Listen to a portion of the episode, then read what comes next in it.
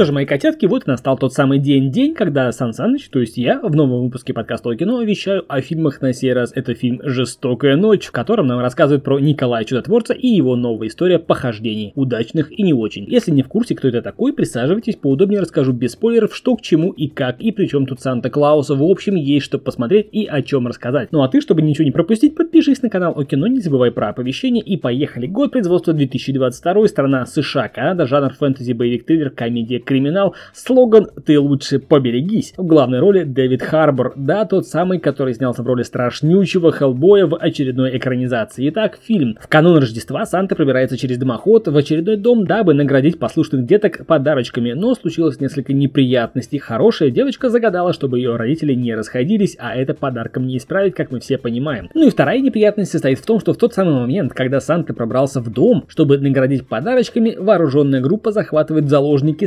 состоятельную семью, ведь в сейфе находится куш в 300 миллионов долларов, а одной из членов этой семьи и является та самая девочка с непростым желанием. Причем незадолго до этого захваченные в плен родители той самой девочки подарили своей дочери рацию, по которой она якобы может связаться с Сантой. И брутальный Санта не бросит девочку в беде. Лично для меня фильм «Жестокая ночь» стоит в одной линейке с фильмом «Охота на Санту», причем занимает «Жестокая ночь» после просмотра первое место. Ибо это брутальный боевик и триллер, который отыгрывает жанр на всю катушку. Фильм однозначно не для малолетних деток и даже не для деток постарше, ибо выражение брызги кровищи из разных мест, как у Санты, так и у плохих мальчиков, явно не для детей. Большое количество резни, кровавых сцен, черного юмора и мата определенно только для взрослой аудитории, причем рождественско-праздничный антураж делают свое дело. Что говорить, да и сам Санта в исполнении Дэвида Харбора очень классно вписался в картину. С одной стороны, это неуклюжий, уставший от жизни мужик, но с другой стороны, по ходу просмотра понимаешь, что этот просто мужик имеет серьезную историю и опыт за плечами, плюс некоторые магические примочки делают его трудным противником для вооруженных грабителей. Очень похоже на смесь характера из фильма «Плохой Санта» и навыков из фильма «Джон Уик». Визуально, да и по смыслу в фильме есть что разглядеть. Тут тебе и про семейные ценности, и про добро должно быть с кулаками, и про предательство, алчность, зависть и взаимопонимание. Ну и, конечно, про Санту, который, ой, как непросто на первый взгляд. Говорить о режиссерской и операторской работе, об игре актеров не приходится, потому что это не самое главное. Главное это Дэвид Харбор и его Санта-Клаус. Все остальное на должном уровне заслуживает внимания. В общем, фильм понравился, посмотрел, оценил, рассказал. Рекомендую к просмотру. А это был Сансаныч, подкаст о кино с мнением без спойлеров о фильме «Жестокая ночь». Подпишись на канал, прожимай оповещения. До скорых встреч.